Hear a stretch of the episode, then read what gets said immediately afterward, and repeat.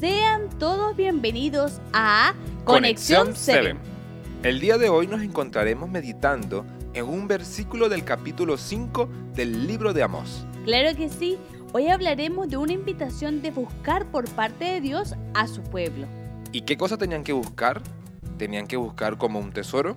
No, mucho más importante.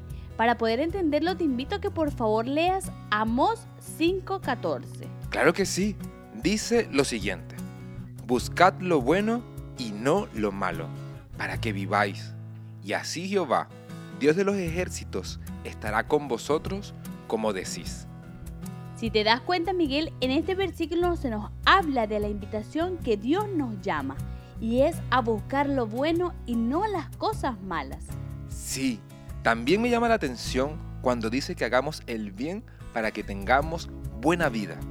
Eso es correcto, porque día a día somos llamados a hacer el bien, y como resultado de esto viviremos bien. ¡Qué lindo, de verdad!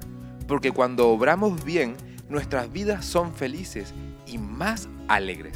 Incluso el versículo nos dice que Dios estará con cada uno de nosotros cuando buscamos el bien. Es que en cierto sentido, Miguel, Dios solo estará con los hijos que lo buscan y que hacen el bien. Si te fijas, en el versículo 15 nos invita a aborrecer el mal y a amar el bien y seguir la justicia. Entonces la invitación es alejarnos del mal. Así es.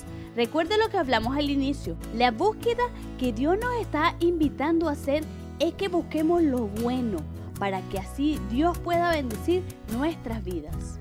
Claro que sí.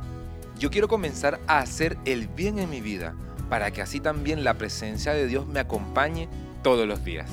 Y a ti, querido amigo, ¿te gustaría aceptar la invitación de Dios hoy?